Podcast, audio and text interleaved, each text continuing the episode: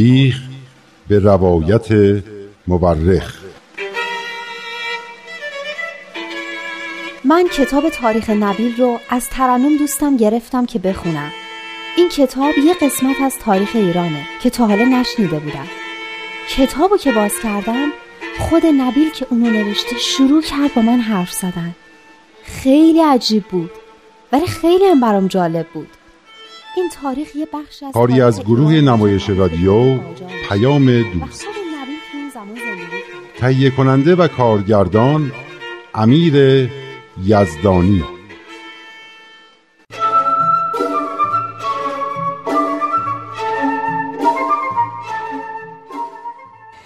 خب آخ جون وقت تاریخ نبیل خوندنه. شیخ احمد احسایی که به نزدیک بودن ظهور موعود بشارت می‌داد در مدینه از دنیا رفت و شاگردش سید کازم رشتی رو با مخالفا و دشمناش تنها گذاشت. کسانی که یا نمی‌تونستن حرفای تازه سید کازم رو که برخلاف تصورات سنتی خودشون بود بپذیرن یا اینکه به مقام و موقعیت سید کازم حسودیشون می‌شد. پس سید کازم چیکار کرد؟ سید کازم تصمیم گرفت حمایت علمای بزرگ ایران رو جلب کنه تا بتونه جلوی کار مخالفاشو که بعضیاشون حتی قصد جونش رو می‌کردن بگیره. برای این کار از شاگرداش یه داوطلب خواست. اما پیداست که از همون اول انتخاب خودش رو کرده بود. همون شاگرد نازنین و خستگی ناپذیرش. اسمش چی بود؟ ملا حسین بشرویعی به جناب نبیل تشریف آوردین؟ پس بقیه داستان ملا حسین رو لطفا برام بگین. به کجا رسیده بودیم دخترم؟ به این قسمت رسیده بودیم که ملا حسین رفت اصفهان پیش یکی از علمای بزرگ اون زمان که اسمش سید محمد باقر رشتی بود و باهاش صحبت کرد و اونقدر صحبتاش جالب بود که سید محمد باقر حسابی ازش خوشش اومد و یه نامه در حمایت و پشتیبانی از سید کازم و شیخ احمد احسایی نوشت و به ملا حسین داد که هر جا خواست نشون بده. یه حکمی هم داد یعنی فتوا هم داد که هر کسی با تعالیم سید کازم و شیخ احمد مخالفت کنه در واقع با اسلام مخالفت کرده. بعد هم یکی از دوروبریاشو فرستاد ببینه ملا حسین کجا میره. اونم دید ملا حسین رفت توی یه اتاق تو مدرسه علمیه و بعد از نماز و دعا عباش رو پیچید دور خودش و خوابید. راستی عبا همین لباسه گشادیه که علما میپوشن؟ بله همین لباس های گشاد و بی آستینی که روی بقیه لباس ها می پوشند درسته توی عکستون دیدم پس ملا حسین هم از همین لباس ها می پوشید بدون هیچ تشریفات و دم و دستگاهی خودش رو توی عبای خودش پیچید و خوابید. جانم. آن معمور برگشت و آنچه را دیده بود برای سید محمد باقر تعریف کرد.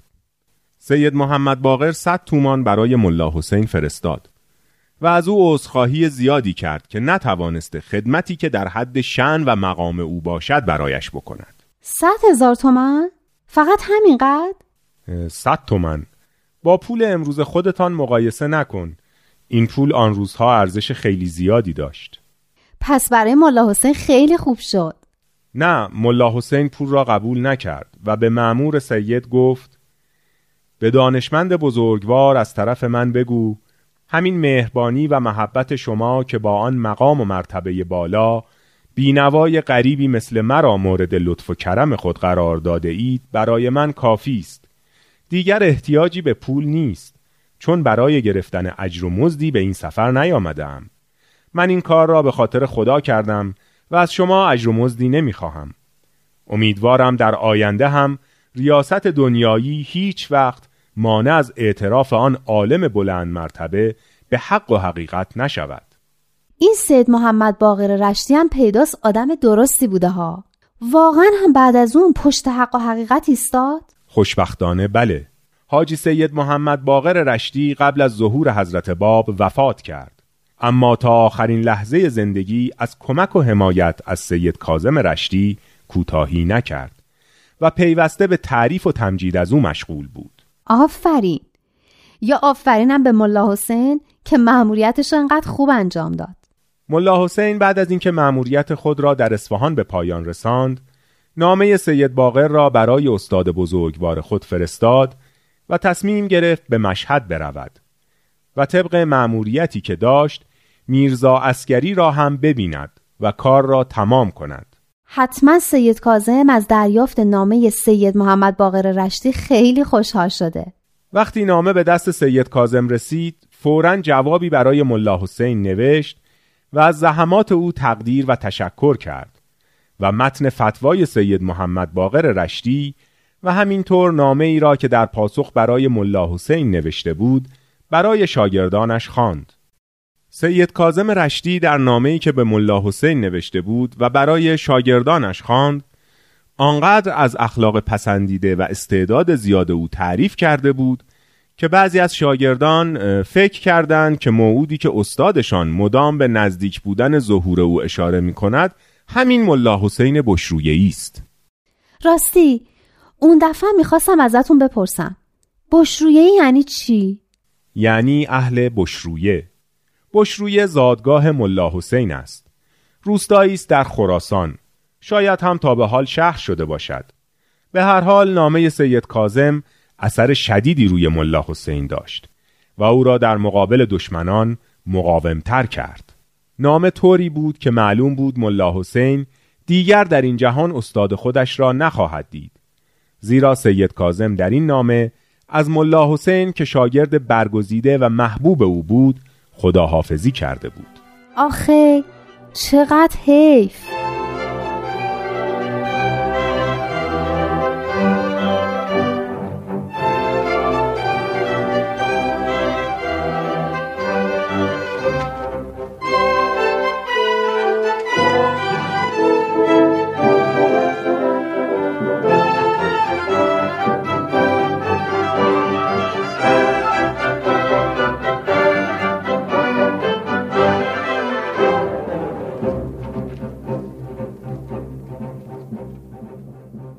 اتفاقات مهمتری در پیش بود سید کازم می‌دانست که ظهور موعود نزدیک است و از طرف دیگر مطمئن بود که حجبات و موانع زیادی در کار است که باعث می شود مردم نتوانند موعود را بشناسند برای همین سعی می کرد که این حجبات را از میان بردارد و مردم را برای ساعت ظهور آماده کند چی؟ حجبات؟ حجابات جمع همان هجاب است یعنی پرده ها چطور وقتی پرده ای جلوی چشم انسان را گرفته باشد نمی‌تواند چیزی را که پشت آن است ببیند؟ این هم همین طور بود.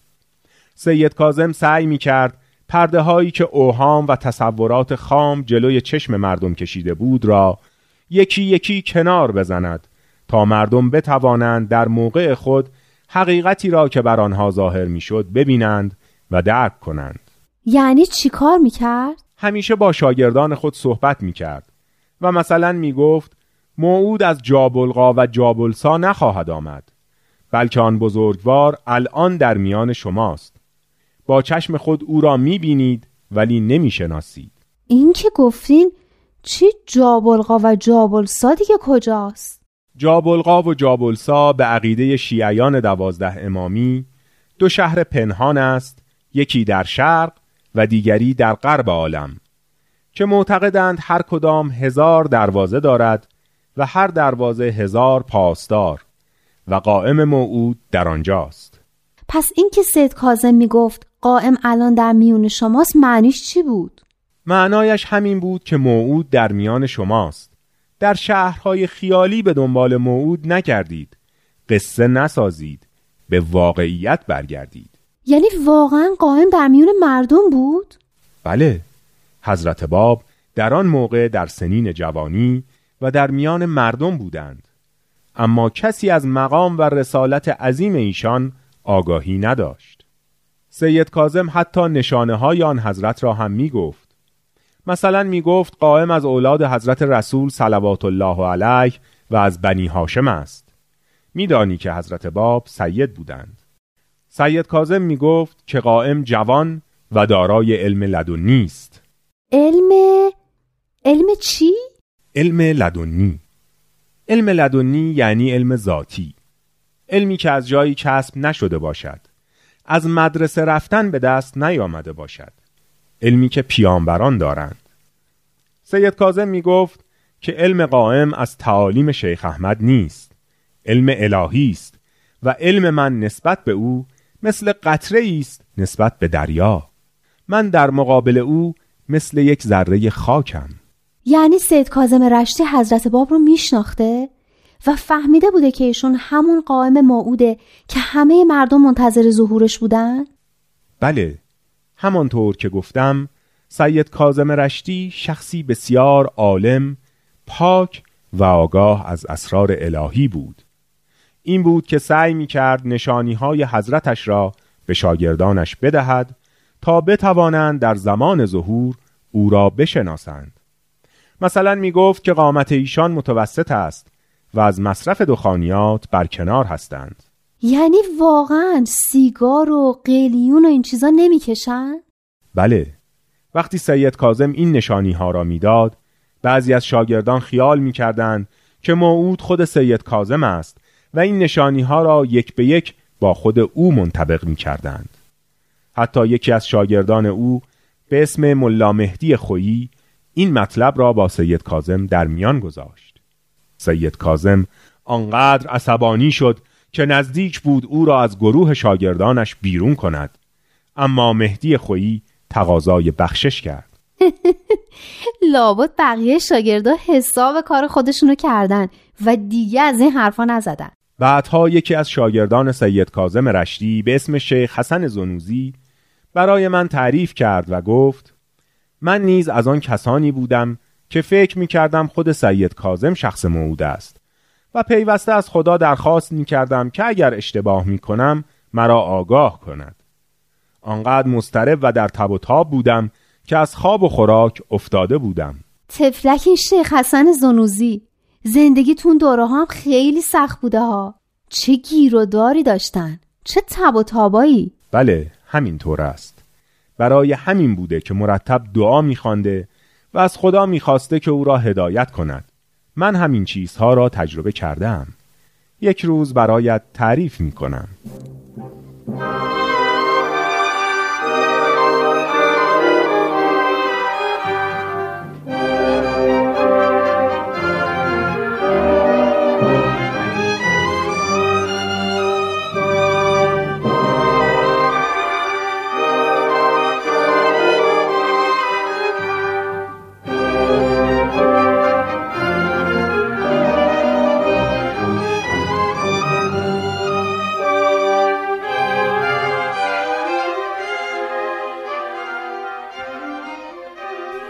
هر حال شیخ حسن زنوزی شاگرد سید کازم تعریف می کرد که خیلی سید کازم را دوست داشتم و پیوسته به خدمت او مشغول بودم. یک روز صبح زود ملا نوروز که از خادمان سید بود مرا از خواب بیدار کرد و گفت به دنبال من بیا. من برخواستم و به دنبال ملا نوروز به راه افتادم و به خانه سید کازم رفتیم. وقتی رسیدیم سید کازم را دیدیم که لباسهای خود را پوشیده و عبا به دوش انداخته مثل کسی که می‌خواهد به جایی برود. به من فرمود شخص بزرگواری وارد شده می‌خواهم با تو به دیدن او برویم. هوا تازه داشت روشن می‌شد. به راه افتادیم و کوچه های کربلا را طی کردیم تا به خانه ای رسیدیم. جوانی دم در ایستاده بود که امامه سبزی بر سر داشت. آثار چنان لطف و تواضعی در چهره او بود که به وصف در نمی آید. مثل اینکه انتظار آمدن ما را می کشید. چون همین که نزدیک شدیم با کمال وقار به طرف ما آمد و سید را در آغوش کشید و نهایت لطف و محبت را نسبت به او ابراز فرمود. سید کازم هم نهایت احترام را نسبت به آن جوان رعایت می کرد. در مقابل او ساکت ایستاده و سر را به زیر افکنده بود. وارد خانه شدیم و از پله ها بالا رفته و داخل اتاقی شدیم که مقداری گل خوشبو در آن بود و هوا را معطر کرده بود. جوان ما را به نشستن دعوت کرد. سراپای وجود ما را سرور و نشاط گرفته بود. در وسط اتاق ظرفی پر از شربت بود و لیوان نقره‌ای در کنار آن گذاشته بودند. جوان میزبان لیوان را پر از شربت کرد و به سید کازم داد و این آیه از قرآن را خواند. و سقاهم ربهم شرابا تهورا معنی این آیه که خوندین چیه؟ یعنی خداوندگار و سرورشان شرابی پاک را به آنان نوشانید یعنی اون جوون اون جوون خود امام قائم بود؟ حضرت باب؟ شیخ حسن زنوزی می گفت که سید کازم ظرف را از دست جوان گرفت و تا آخرین جرعه آن را سر کشید و یک چنان شادی و سروری در چهرش نمودار شد که نمی توانم توصیف کنم. میزبان جوان ظرفی از شربت را هم به دست من داد ولی چیزی نگفت. گفتگوی بین سید کازم و آن جوان مدتی ادامه داشت و جوان مرتب با آیات قرآن جواب سید را میفرمود. بالاخره برخواستیم که برویم. میزبان ما را تا دم در همراهی کرد و نهایت احترام را نسبت به ما مراعات نمود. شیخ حسن زنوزی می گفت که بزرگواری و زیبایی آن جوان مرا بسیار متعجب کرده بود. چیز دیگری که بر حیرت من افزوده بود این بود که دیدم سید از ظرف نقره شربت نوشید. در صورتی که در شریعت اسلام استفاده از ظرفهای نقره و طلا حرام است. هرچه خواستم علت احترام فوقالعاده سید را نسبت به آن جوان سوال کنم نشد احترام سید نسبت به آن جوان بیش از احترامی بود که به مقام سید و شهدا رعایت می کرد.